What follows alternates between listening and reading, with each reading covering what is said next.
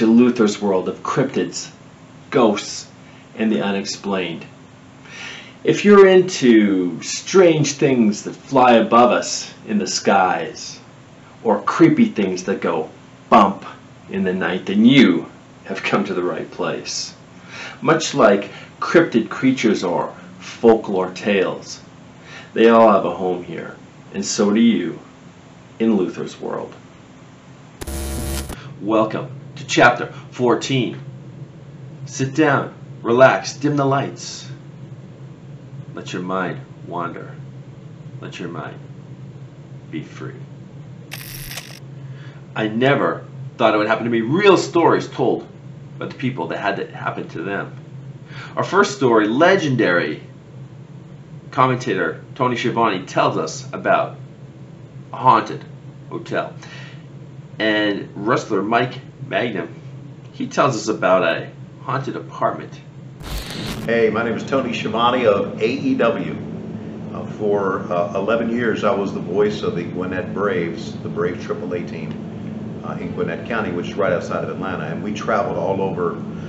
We traveled all over, really. We uh, in the International League, you would travel to places like Pawtucket, Rhode Island, Syracuse, New York, Buffalo, New York, Louisville, Kentucky. We also went to Scranton, uh, Pennsylvania, Scranton Wilkes-Barre. The Yankees AAA team was there.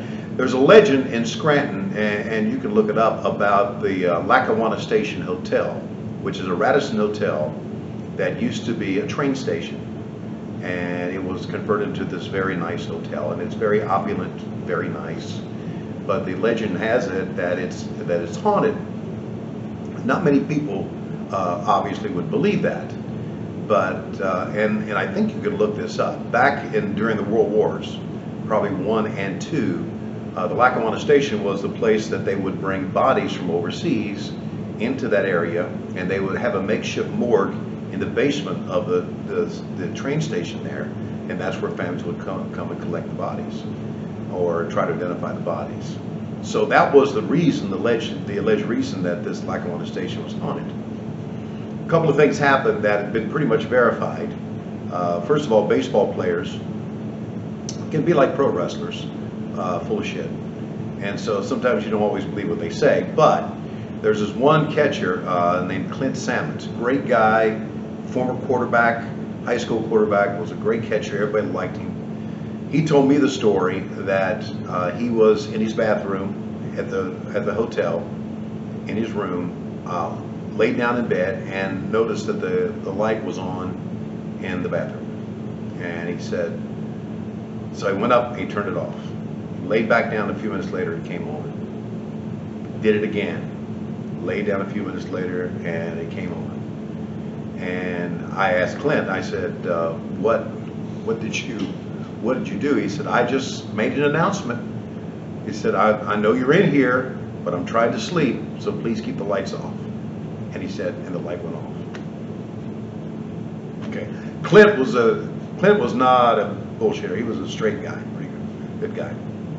So there's this this other story that I was told, uh, and then I'll tell you about something that happened to me. Uh, we had uh, a, a, player named Sean Kazmar, and the good news is, as we're recording this, Sean Kazmar has just been called up to the major leagues. He's with the Atlanta Braves right now. Classy guy, first class guy from uh, from Nevada. Uh, he and, uh, and he was an infielder, but he and an outfielder, and I'm not so sure the outfielder's name. I think it was, we had so many players come through. I think it was Joe Leonard. I'm not sure, and we're talking probably like 2016, 2017. Well, there's a lot of players on the team that are afraid of their own shadow, and you tell them that this place is haunted, right? The players, some of the players are, don't want to stay there, and some of the players are petrified. So there's this one player who was scared to death absolutely scared to death. So Sean and Joe decided they were going to prank him and knock on his door. And then when he came to the door, nobody was there. So they knocked on the door, they ran their head, he opens up the door, nobody's there. They do it again, and this time they start running down the hallway. And as Sean tells the story, and he tells me, he says, 100%, that's his way of saying no lie, 100%. As he and Joe are running down the hallway as fast as they can, they stop and turn around and right behind him is a maid with a cart. Appears out of nowhere. And he said, they just threw up their hands and ran the other way. I said, you mean the, the maid appeared out of nowhere? He said, absolutely. We ran right down. Unless she was running right behind us, and she wasn't, because we would have heard the cart, then she just appeared. So I take all this into account, and then this happened to me, and this was the last time we stayed in Lackawanna Station, which would have been 2018, maybe, maybe 2019. 2019 was my last year. 2018, I'm in my room, I'm in the bathroom, and I have both lights on on either side of the bed, both lamps on either side of the bed. I go out of the bathroom, I look, and the lights are off. And I went, wow, I know they were on and I go, I walk towards the bathroom, and the lights come on again. Now, both of them. Now, it wasn't a power surge because, of, at least I don't think it was, because the light in the bathroom stayed on and the television stayed on. But both lamps on different plugs both came on. And then both went off. And then obviously came on again. So that happened to me, and I told the story, and it, it's something that uh, we always talked about. There are many, many other stories Red Brower, who is the clubhouse attendant for the visiting teams at the at the stadium there, PNC Field, says there are a lot more stories from other teams. As a matter of fact, it's happened to the point that a lot of teams will not stay there now because I don't know if teams are scared or coaches are scared or it's just uh, too much distractions or what. But that that's the legend of the International League. That a couple of stories from people that I really really trust, and then it, it kind of happened to me. So it's actually, to me, I thought it was a pretty cool place to stay. We also had players, we had one kid, Joey Terdoslavich, who was a good player, kind of a meathead. I always called him a meathead. And he said, I'm going to go down the basement and I'm going to check it out. We're going to do it at midnight. You want to go? I said, hell no, I don't want to go. Uh, and they went down there and I asked Joey, I said, how did you get down there? He said, well, we talked to one of the security guys. The security guy said, yeah, we'll let you down the basement. He said, I said, so what was down there? Anything? He said, nah, just a bunch of boxes. So it's it's the legend of the International League, and it continues today. And I'm interested to see how many other players in other teams uh, experience the things that we experienced through the years with the Gwinnett with the Gwinnett Braves. Hey guys, this is Mike Magnum, the starving artist, seen on AEW Dark. Uh, I just wanted to share a paranormal activity experience that I've had. Uh, when my wife and I first got married, we had moved into this um, apartment, and uh, first couple nights were good. It was our first time really, you know, uh, living together and having our own place and space. So, um, you know, of course, like you know, the mind can play tricks on you sometimes. But uh, we started to have these similar experiences where we'd be asleep in the middle of the night and we'd feel this strange energy. Is the only way I can really explain it from you know one side of the bed in the corner of the room. And one night we both were woken up and by the same thing. Neither of us wanted to freak each other out. So um, we didn't really say anything. And then I think it was another day or two where we had the same kind of thing. And then I asked her, hey, I don't think I'm crazy, but did you feel this over here? And she was like, yeah, I didn't want to freak you out. I felt the same thing. And um, you know, we happened to look, and over in that same area by like where the window frame was, there was looked like 10,000 thumbtack holes pushed into the wall in that spot. And we noticed it in our son's room, and it was very odd. And my mother-in-law, who's a, a a Christian as well as we are, she would pray a lot, and she would tell us that in our son's room, um, there was this one area where there was an attic, and she would just say, "I always feel like I need to pray over that spot." And what I didn't tell her was that a couple days before that, I was in his room, and as clear as you see me, I saw a shadow go from the wall of the floor of the wall up the wall and like almost run and travel into that spot. So uh, it gives me chills talking about it, but it's it's something that still sticks with me to this day. But uh, you know, when you see something like that, you know, and you know you saw it, it it's real. If you have a story that you want to share on the show, film yourself telling your tale or write it out in full detail and email it to me at luthersworldmail at gmail.com and we'll use it on a future chapter. Next up is the devil himself, Drexel. This is Defining the Unknown. Greetings and salutations. I'm Drexel, homicidal artist and king of Northwest Hardcore, and I'm here to define the unknown on Luther's World, and today's word of the day is therianthropy. See, therianthropy comes from the Greek therion, meaning wild animal or beast, and anthropos, meaning human being. Therianthropy is the mythological ability of human beings to metamorphose into other animals by means of shapeshifting. It's possible that cave drawings found at Le Trèfraie in France depict ancient beliefs in this concept, but it was used to refer to animal transformation folklore of, of Europe as early as like 1901.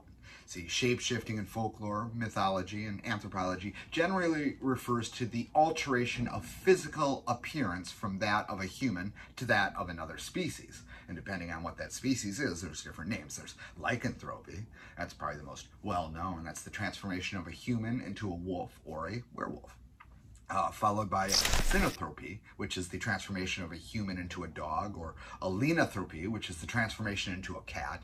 Um, there's were hyenas, which uh, hyenas are present in the stories of several African and Euro-Asian cultures. And if you look back in history, ancient Turk legends from Asia talk of form-changing shamans known as Kurtadams. And if you look at the word Kurtadam, that translates to wolfman. Some Native Americans, First Nation legends talk about skinwalkers. See, skinwalkers were people with the supernatural ability to turn into any animal they desire. But to do so, however, they first had to be wearing a pelt of that specific animal. And then in the folk religion of the Mesoamerica, there's the Nagual or the Nahual. It's a human being who has the power to magically turn themselves into animal forms, most commonly donkeys, turkeys, and dogs. But they can also transform into more powerful creatures like a, a jaguar or maybe a puma.